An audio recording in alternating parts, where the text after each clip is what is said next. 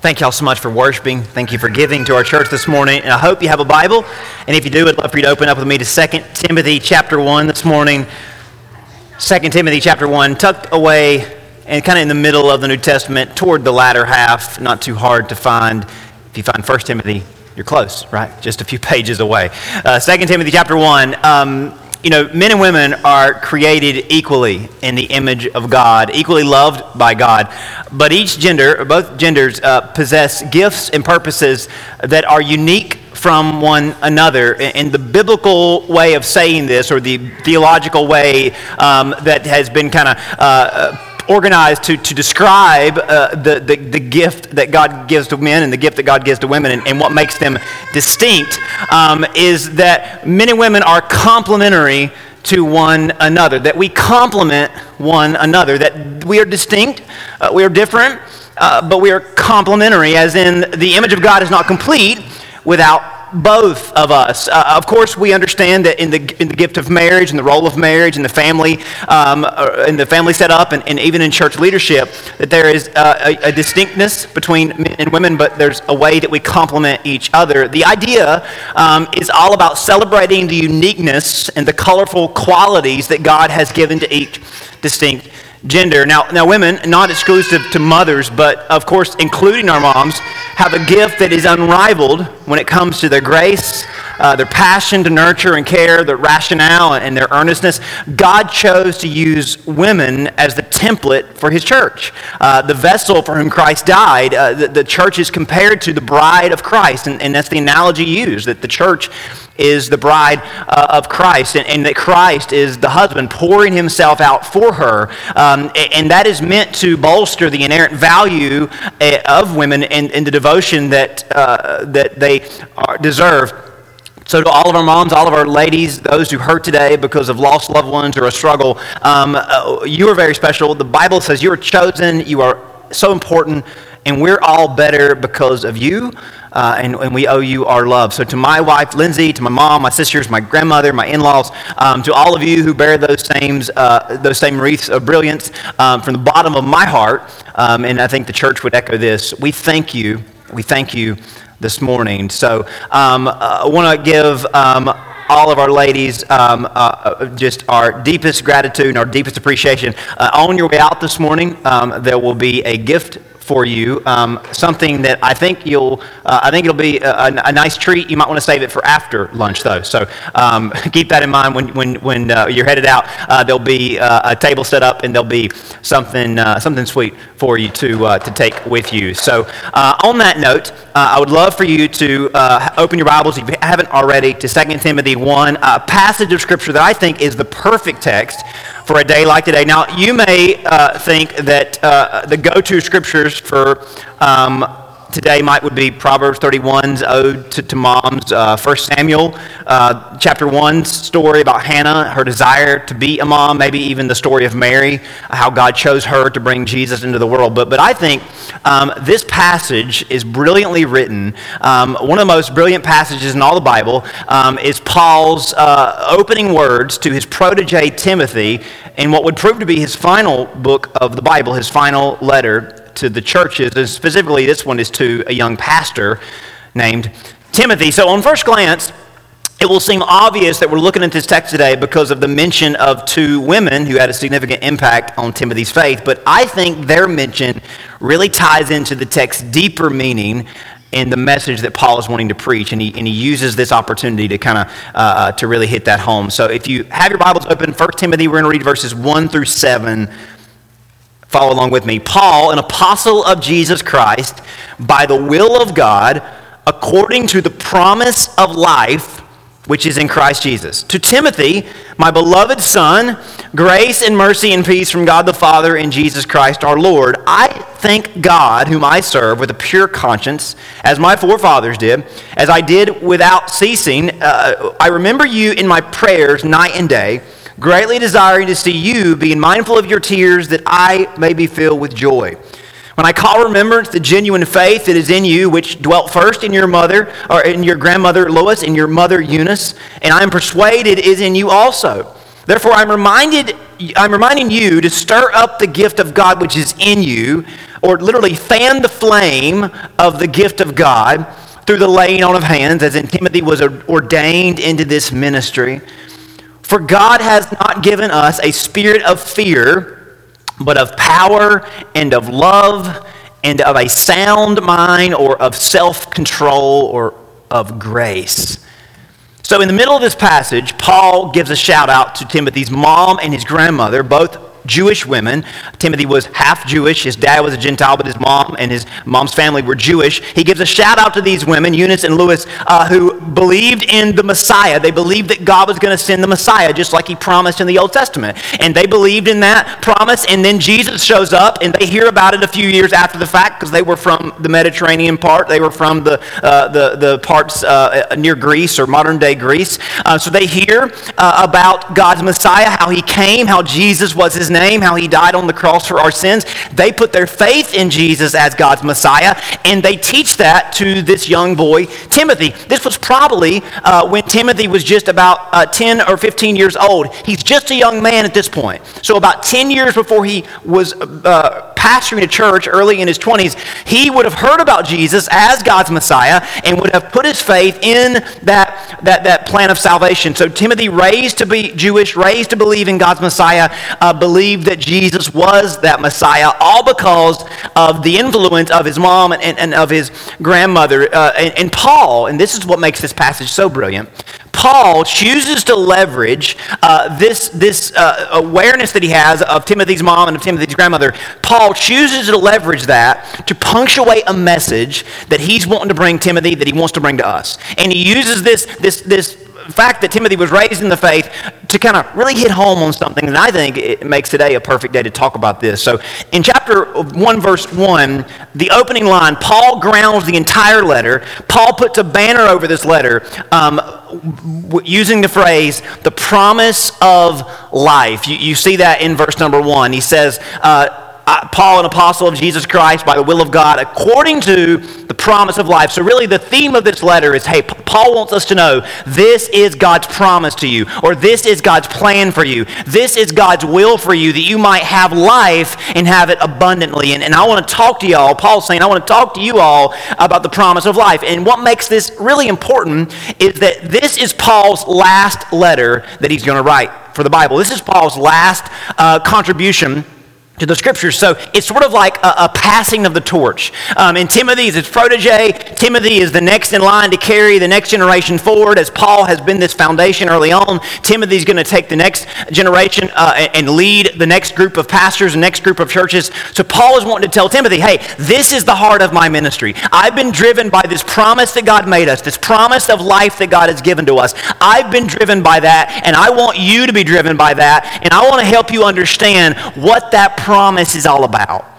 So this letter is really formatted and divided up in sections where Paul is going to highlight uh, the different points or the different pillars uh, of his ministry that fall under this category, the promise of life. So if you were to split this chapter up, there's really three major sections where Paul talks about salvation, the mission we're on, and the scripture that we are led by. He writes about the impact that salvation has on everyone, every individual believer. And then he talks about how we're all on a mission to reach more people with that same message. And, and then he talks about how the scripture is our ground and our guide and will keep us from going to the left or the right or falling astray with the spirit of the age. So if you were to do a study on 2 Timothy, uh, the theme is the promise of life. The idea is that Paul is wanting to give Timothy kind of the, the, the, bullet point, the checklist of what his ministry should be about.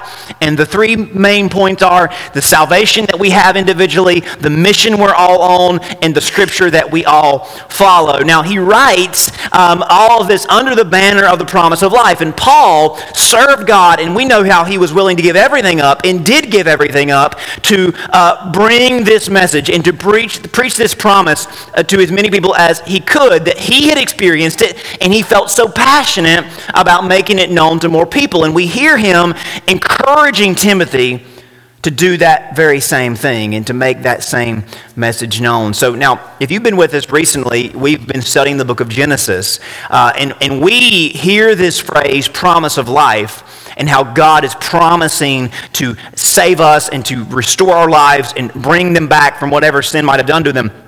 We hear that, and if you've been with us for Genesis or if you know the story of Genesis, you know that God has been promising to redeem the world since the very day that it fell into sin, right? That God, God never allowed the world to hang in the balance. God never allowed mankind to sit back and say, I wonder what's going to happen next. Because from the very moment that Adam and Eve sinned, God was there not to scold them or to judge them or condemn them.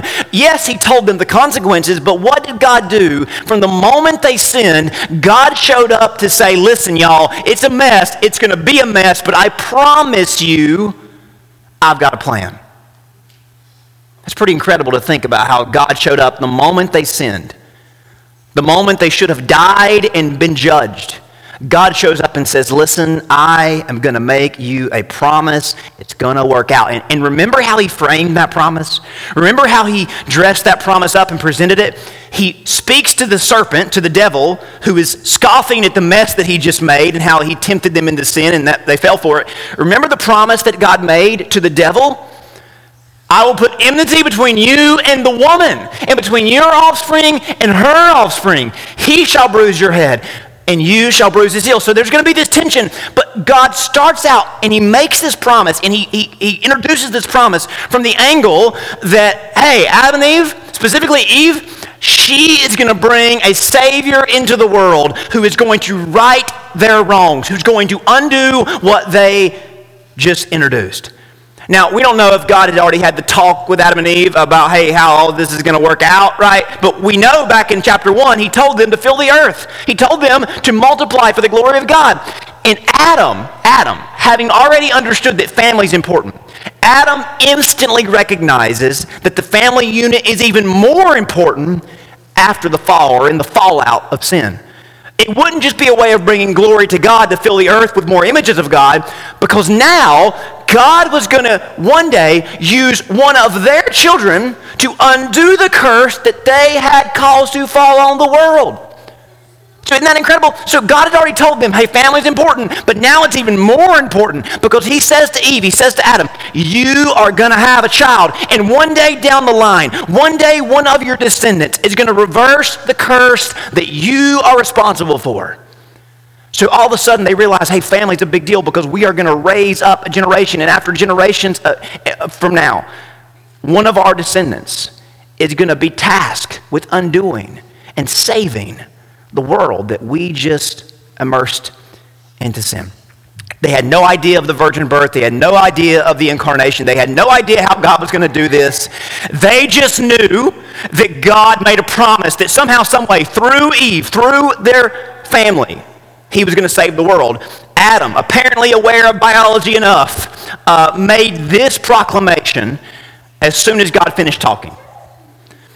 So Genesis 3:20, the man called his wife Eve because she was the mother of all living. Specifically, she would be the mother of the, the seed that would bring about salvation into the world. That through Eve, somewhere along the line, a Savior was going to come. So Adam named his wife, or he called his wife, because they, again, they were just starting out, Eve, because that name captured the promise that God made. The promise would literally come through Eve and her daughters. Now, maybe you've noticed this before, but this is why, and, and I think you, you, you might all kind of sit down and you you might all kind of gasp and think, wow, that this actually, this really is true. If you've ever noticed, this is why the Bible, the Old Testament particularly, the Bible contains so many stories about babies being born. Maybe you've noticed this before. Maybe you've just thought, hey, that's just, you know, this incidental.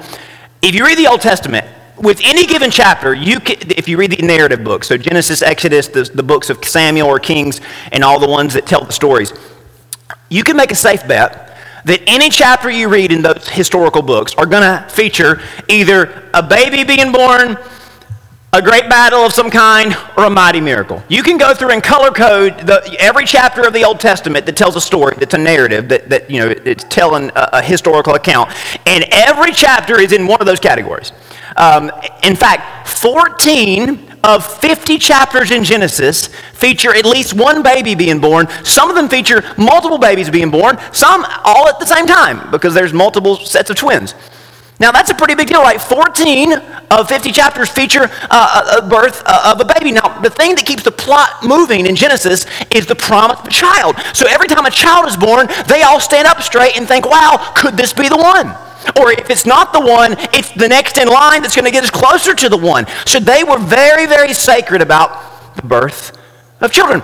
And we've, we've heard God's word to Eve, and in fact, we're familiar how God had a similar promise, and he continued the promise down the line to Abraham and Sarah, who came years later. He says to them, In you, all the families of the earth shall be blessed, as in through y'all Uh, he's funneling down. He started out Adam and Eve, and as all the world's getting populated from all the different people that came from them, he focuses in on Abraham, and he says, Abraham, you and Sarah, y'all are the family I'm going to bring this Savior through. And again, again, it gets narrower and narrower. So we all read in the Old Testament so many stories of, of, of childbirth being such a big deal. Exodus chapter 1 opens up, and there's uh, the story of babies being spared from the Egyptian plot because we know it's a big deal. Hey, if, if one of our children gets taken or gets killed, that could be the one that's going to be the next in line. So they were very, very, very concerned about that. Um, one of the anchor stories of Judges, detailed, detailed account about the birth of Samson. Um, Samuel starts out with a, a very uh, awesome story about how Samuel was born. And, and, tucked in between all those major stories about Israel starting and, and the conquest and the kingdom growing is a story of a young Moabite woman who loses her husband, is wandering, trying to find a place to call her own, doesn't want to go back to the pagans of her ancestors, and she seeks refuge in Israel. Uh, and, and of course, the story of Ruth um, is so, such an important part of the story of Israel because this Moabite woman marries into the family of Judah. And y'all know how that story goes. The story of Ruth says that Boaz took Ruth and she became his wife, and he went in into her, and the Lord gave her conception, and she bore a son, but not just any son. Uh, the Bible says that Naomi prophesied. They prophesied over this baby because this was, again, the, the promise that God was going to send a redeemer. That through this family, right? It was Adam, it was Abraham, and it's even narrower now. Now it's Ruth and Boaz. Hey, God is going to keep his promise. God has not forgotten about the promise that he made to Adam, to Abraham. And now he says to Ruth and Boaz, hey, y'all are part of this story. It's a big deal, isn't it? It says that in the next slide, it says that Naomi had a boy named Obed, and of course, he was the father of Jesse, and of course, he was the father of David. So, if you trace all these stories down, they all lead up to the introduction of, of King David, who is the picture of the one promised to, to Adam and Eve and Abraham and Sarah.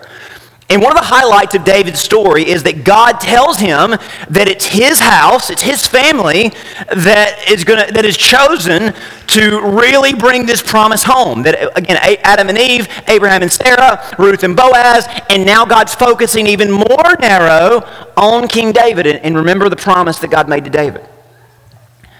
2 Samuel chapter 7. When your days are revealed and you lie down with your fathers, I will raise up your offspring after you. You shall come, who shall come from your body, I will establish his kingdom.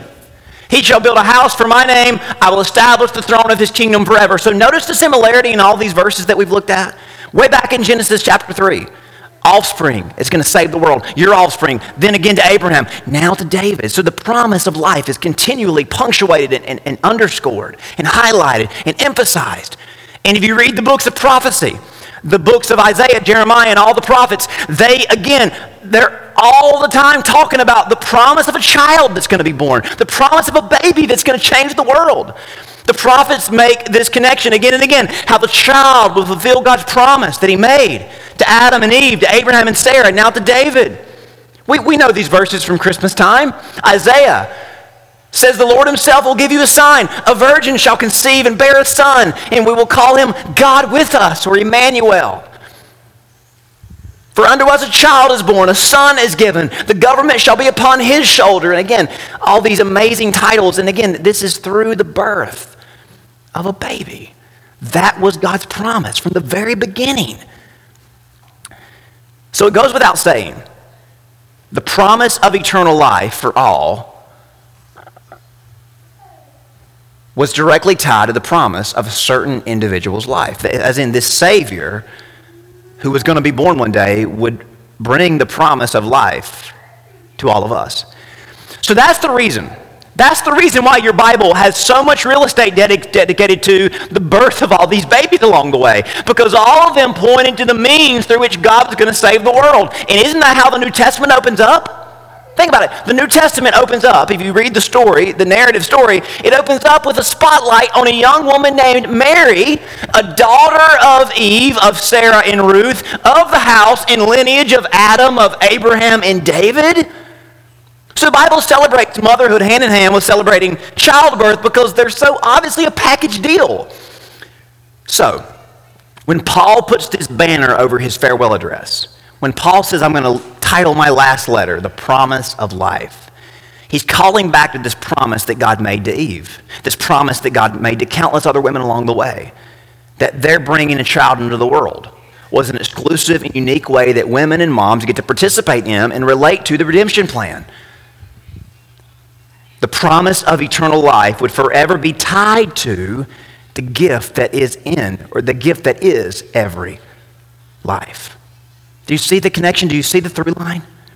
Now, I don't know about y'all, but I think the reason why Paul gives special recognition to Lois and Eunice, Timothy's mom and grandmother, is because he's calling back to how God brought about the plan of salvation. Lois and Eunice may not have been in the lineage of Eve and Sarah and Ruth and Mary, but they took their role in the redemption story just as seriously. Do you, do you hear that? That even though these women weren't in the who's who of the Old Testament, even though they weren't part of that sacred line, they took their role in the story as if it was as big of a deal. They knew the gift of life was not an insignificant thing. They knew that God created all life in His image. They knew that God ordained every life for His glory. And they knew that God wills that all know Him and experience the promise of life, the full and eternal life He wants to give us. So, you know why the Bible gives so much attention to childbirth? Is because no child enters this world in a corner.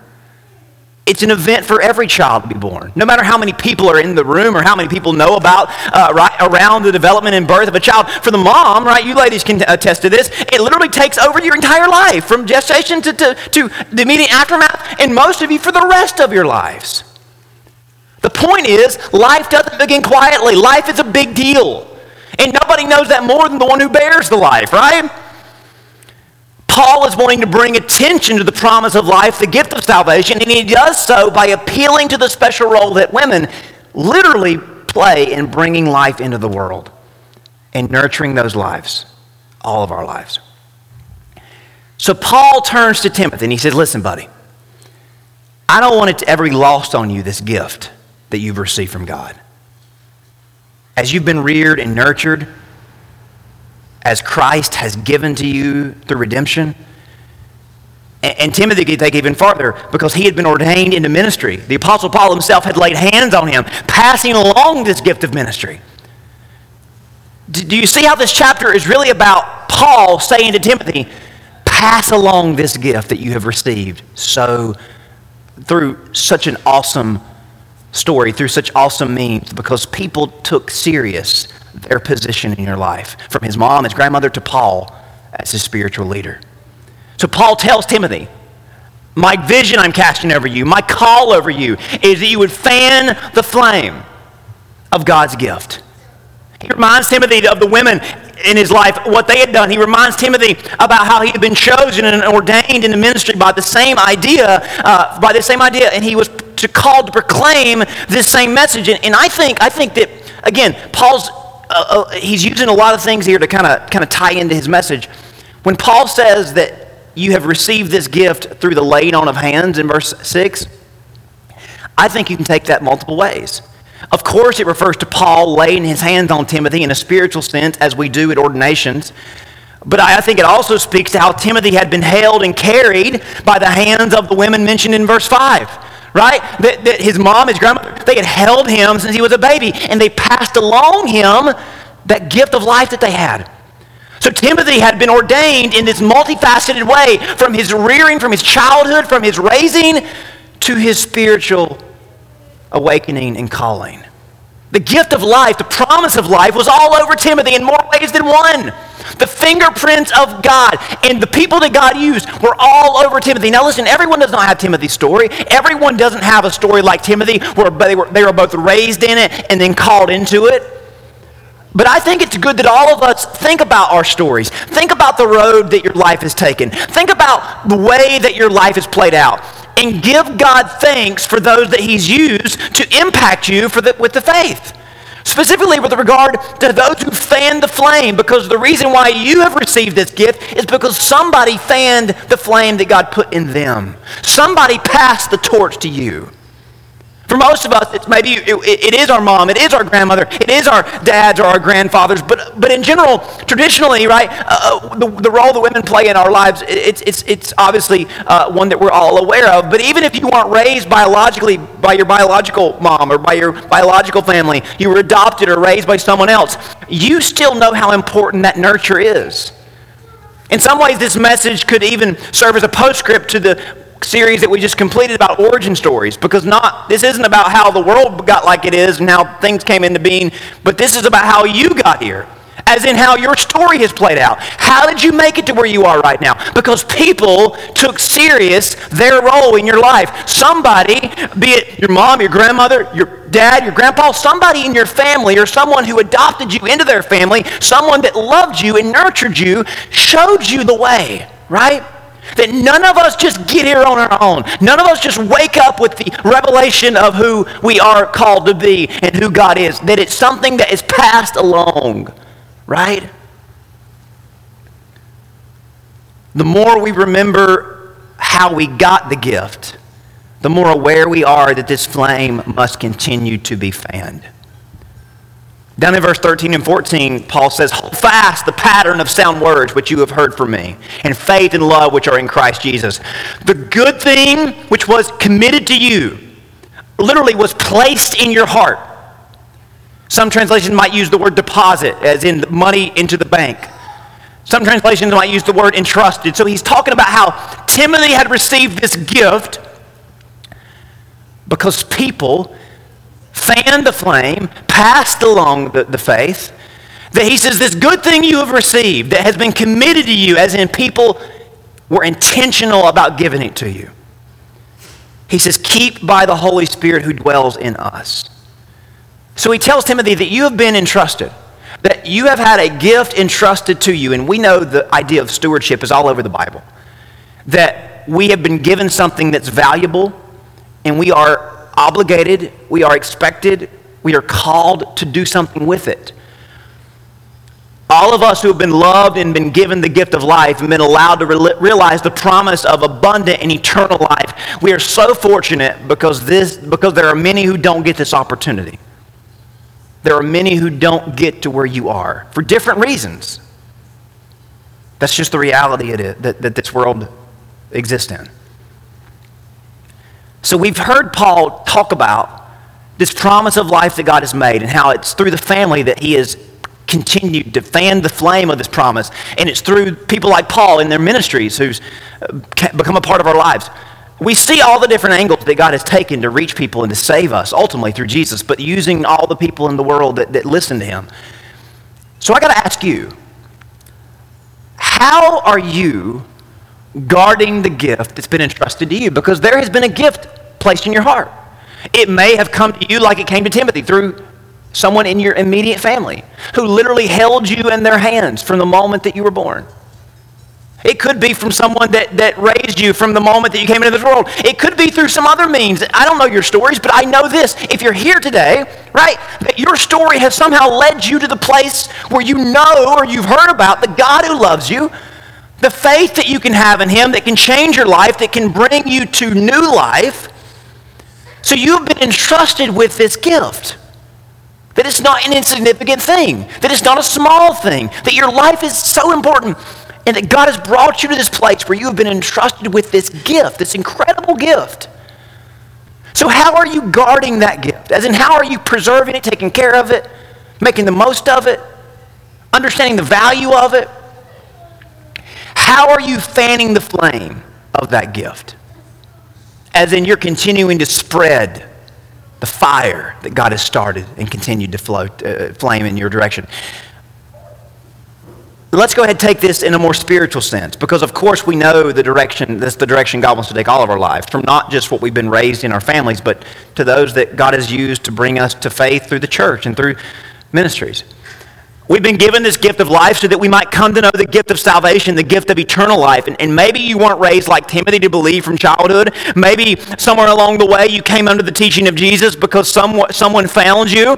And that's most likely the story that someone found you and brought you to Jesus? Now, again, it'd be great that everyone be raised in a household where they know Jesus from the very beginning, right? Or they hear about him and then put their faith in him in, in a way al- al- along the way. But, but if you were raised the way God wishes everyone could be brought up, that's great. But a lot of people come to Jesus because people like you, people like that, go and find them. I, am reminded of the story of Philip, and I love, he's one of the most underscored, uh, underrated, underappreciated heroes of the Bible.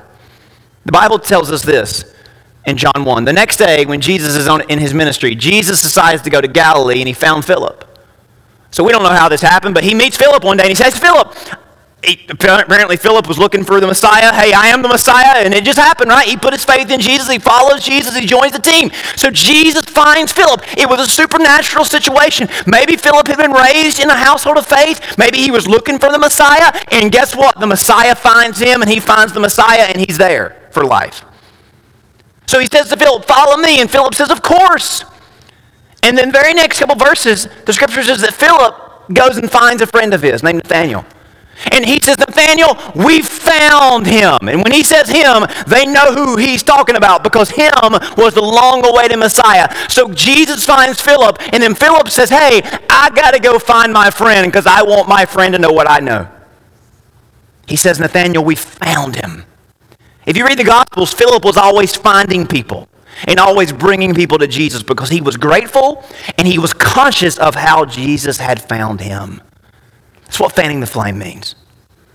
Later on in John chapter 12, among those who went to worship at the feast were some Greeks. So these, these came to Philip, who was from Bethsaida in Galilee, and asked him, Sir, we wish to see Jesus. So, hey, Philip, we've heard you're someone that, that is good about introducing people to Jesus. So, hey, can you do that for us? And if you read the whole story, it says that Philip goes and finds Jesus and introduces these Greeks to Jesus. That's how it's supposed to work. To understand the gift that we have, the fan, in fanning that flame means we're going to always be listening and sensitive to those who haven't been as blessed as we have to know the things that we know, maybe from the very earliest of days. Timothy came into ministry at an early age, but that didn't mean he had, uh, that he had a long time to figure this out. As in, Paul is urging him, hey, Timothy, I know you're just a kid. I know there's a hundred other preachers I could be pointing, putting my hands on and saying, hey, go and do it. Timothy, I want you to be the guy that leads this charge. And, and you could say, well, Timothy's young. Doesn't he have a lot of years to figure this out? Aren't there better people? Aren't there more qualified people? Aren't there more, you know, X, Y, and Z? Timothy is urged by Paul to take this serious from the very beginning. So often, this is how it works out for many who come to faith. We find Jesus or we put our faith in Jesus, but we never take things farther and deeper and more devoted because, well, we just leave that for the older folks. With all respect to you older folks, right? But, but there's room for all of us to serve and grow and, and, and get deeper. But a lot of us, we say, well, you know, it's not really a big deal for me to do it because somebody else is doing it for me or somebody else is doing it, and one day I'll take my place serious in this whole chain of events. Paul tells Timothy there's no time to waste. And in verse 7, he emphasizes the urgency with this line. He says, God has not given us a spirit of fear, but of power and of love and of self control or of a sound mind. Now, when he says fear there, he's talking about cowardice. He's talking about not having the nerve to step up and step out and do what God's called you to do. Now, we often don't realize that we're being cowards because our flesh has a good, convincing way of talking us down and talking us out of doing what we should do. Our flesh is really good, and the devil is really good at making all of us think, hey, you don't have to do that. That's a big, you know, that's more than you can handle. That's beyond your qualification. Uh, that's somebody else's responsibility. I mean, you've got other stuff going on. You don't want to miss out on that, do you? Our flesh is really good at saying, hey, you can't do that or you, you shouldn't worry about that. Let somebody else do that and you worry about it when you're in your 40s, 50s, 60s, way down the road, right? Our flesh is good at making us cowards in the faith. But the opposite of this kind of fear, the opposite of this cowardice, is boldness.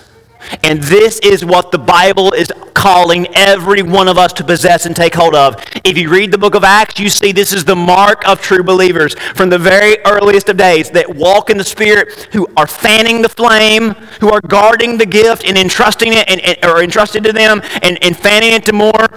We are commanded to pray like they prayed. In Acts 4:29, when they are worried about all the things that might work against them, they pray, "Lord, grant your servants boldness." Because they know that's the secret. That we might live and take a stance of boldness. Now, what does boldness look like? What does a life of boldness look like? What does a life that is guarding the gift and fanning the flame look like? What will our lives look like if we are walking in the fullness of the promise of eternal life? Well, Paul gives Timothy three words to summarize the promise of the Christian life that's available to all of you. And those are listed for us in that, in that verse power, love, and self control power, love, or, or you could replace self control with grace. I want to run through these quickly, and, and I want to make sure we know what they mean. I want to make sure you know what God has promised you and what you can take hold of as a follower and as a believer of, of Jesus. The promise of life means that God has given us a means to a life of power. Now, power does not refer to worldly authority or worldly power. It does not refer to having a lot of money, having a lot of esteem, having a lot of control. That is not what power is when the Bible talks about power. That's what the world means when it talks about power. The Bible actually commands that if you ever have that kind of power, you should leverage it for those beneath you. You should lay it down for, their, for the sake of others. That's the story of Jesus, it's the story of the church because we desire to take hold of a different kind of power, power that's exclusive to Christians. Jesus promised that every believer, and that, that, that's, a, that's an emphasis, every believer has been promised this kind of power, or at least access to it. Once you're saved, Jesus made this promise to the church. I am sending the promise of my Father upon you. Stay in the city until you are clothed with power from on high. So, what is the promise of God? The promise of life? It is the power from God. If you read Acts, we see the disciples living out this kind of power. Again, not in a worldly sense. They're not in charge of anything. Rather, they're being arrested and being, their lives are being risked all the time. Many of them die because of their faith. Yet they never bat an eye, and they are always confident because they are living off of and fueled by this power from God. They are fearless of dying because they are full of God's power. Acts 4:33 describes this community of the early church. And with great power the apostles were giving their testimony to the resurrection of the Lord Jesus and great grace was upon them. So they were testifying of God's Spirit within them, the resurrection Spirit in them. They were testifying with the power of God in their lives, and they had the grace of God on them and in them. So when we read about the, the Christian community, they were full of extraordinary power. And if you see what they did with that power, they were extremely generous. They were going to the ends of the earth to build the kingdom up. So, what does it mean to have spiritual power? Again, this is not about miracle working. This is not about, hey, I call whatever I want into existence because I'm all about me. That's not the kingdom. That's not Christianity. Spiritual power is that you are able to follow Jesus to the most unlikely of places, accomplishing the most impossible of tasks, reaching the most unexpected of people. That if you want spiritual power, and if you have spiritual power, that means you're going to follow Jesus and you'll be able to follow Jesus to places you never thought you would end up, to situations you never thought you would come into, doing things and serving in opportunities in situations where you never imagined yourself being. But because you were obedient to God and full of His power, you ended up there and you were able to be used by God in an extraordinary way. That if you have spiritual power, that means you can follow Jesus wherever he leads you to go. And you can accomplish things that were otherwise considered impossible to do. And you are going to reach the most unexpected people. And that's what it's all about reaching people. How do you fan the flame? You follow Jesus wherever he tells you to go. You accomplish the impossible task so that the world stands back and says, hey, how did they do that? You reach people and you spread the fire that God has started in you.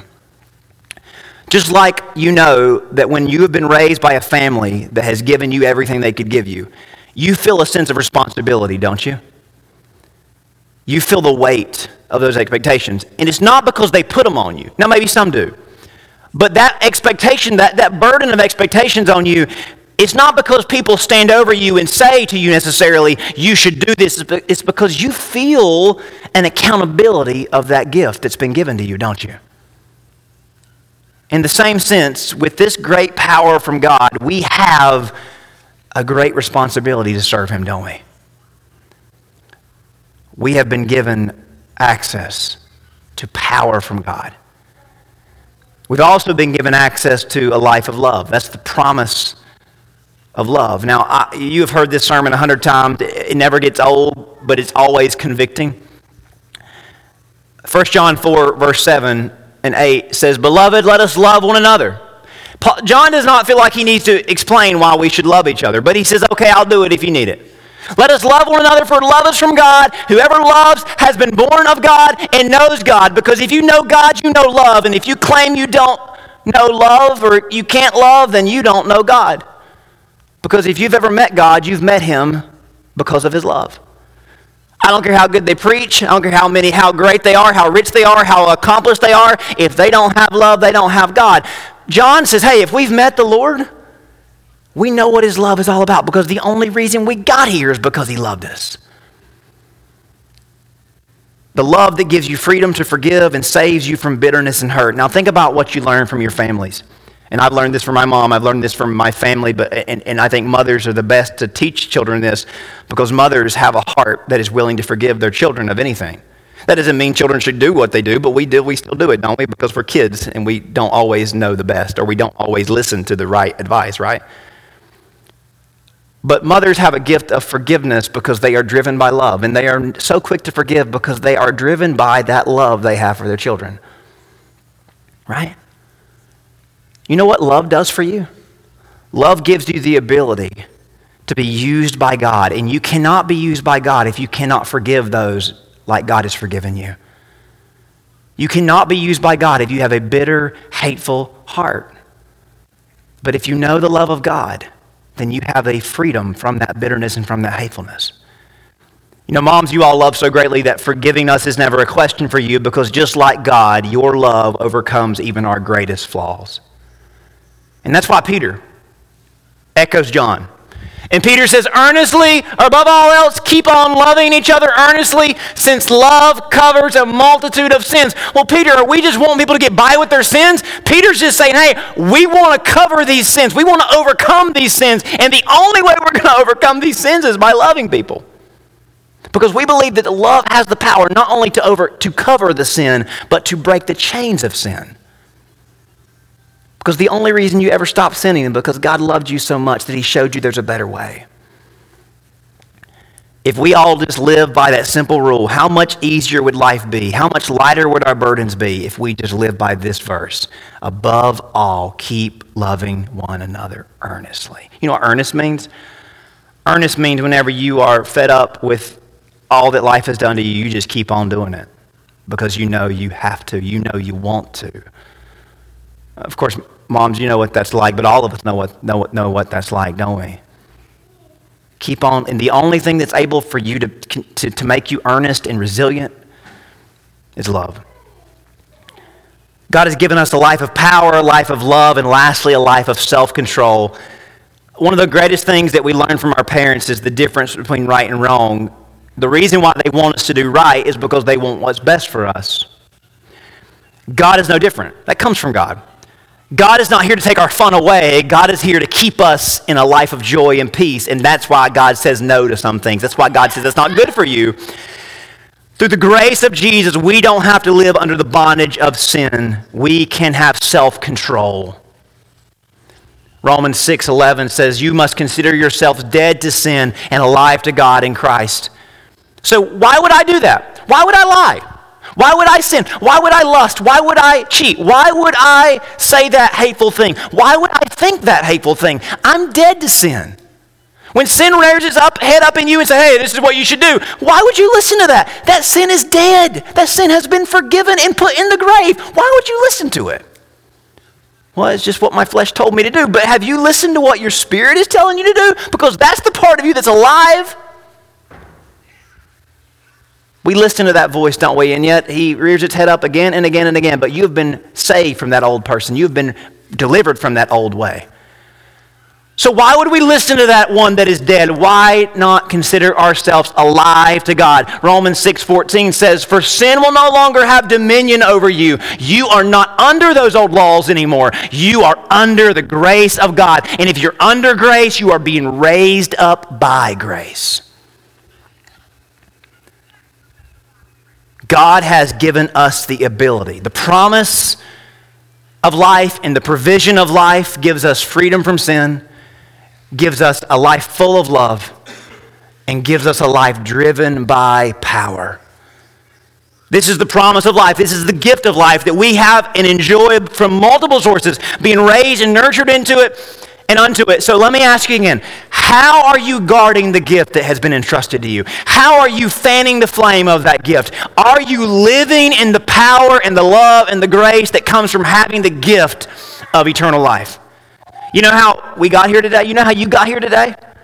Because you were raised, either raised in this faith or reached by someone who was, you know how great a gift this opportunity is. You know that it is something that was given to you, not of our deserving.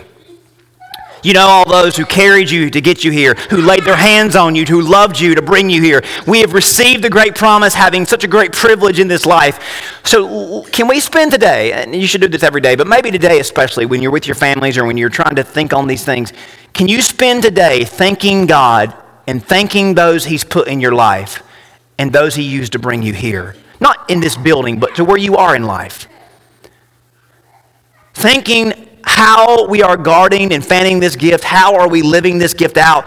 As we've learned today, our place in this world is not accidental. Our lives are a gift from God, meant to bring glory to God. The Holy Spirit wants to awaken this gift that we've been given. He wants to fan that flame that we ourselves might spread the good news and live a life full of this promise. If we consider daily how we got here, we will be driven and motivated and reminded to make the most of it. So, to quote an old hymn, if we stand in these promises, if we stand in these promises of life, we will walk in them full of power, full of love, and full of grace. Paul says, Timothy, remember how you got here? Your mama, your grandma, they loved you. They taught you what was right and they introduced you to Jesus. And remember a couple years ago when I led you to Jesus, I laid my hands on you and I appointed you to this ministry. Timothy, you've got a wide open life in front of you. You know how you got here. Make the most of it. And I don't care if you're nine or 99. If you've got life in front of you, that's life to make the most of. Because there are some, there's somebody that doesn't get that opportunity you've gotten. So ask yourself today how am I guarding? How am I fanning this flame? Is my life full of God's power? Is my life full of God's love? And is my life full of the grace that gives me that freedom that I need from sin? If you know Jesus, then you have access to these promises. If you don't know Jesus, I think you understand today that He's invited you and He wants you to know Him. And all He's got, all you got to do is say, "Jesus, I want to know You." Like those said, like those men that said to Philip, "I want to see Jesus." If you want to see Jesus, He's already here for you to meet. And all you got to do is put your faith in Him and follow Him. And you can have a life full of power and love and His grace. And your life will be changed and better forever. Let me pray for you. Heavenly Father, thank you so much for this great and awesome opportunity you've given us today to reflect on how we got here and to look forward at what you've called us to do with our lives. Lord, thank you for uh, this perspective that you've given us today, and, and thank you for the, the opportunity we have on this day, especially to consider how we got here and what you've used and who you've used to bring us here. But Lord, let us not just look back, but let us look forward and, and, and ask ourselves are we guarding this gift? Are we fanning this flame? Are we walking in these promises or realizing these promises? Lord, I pray that we would all consider is our life full of your power? Are we driven by your kingdom?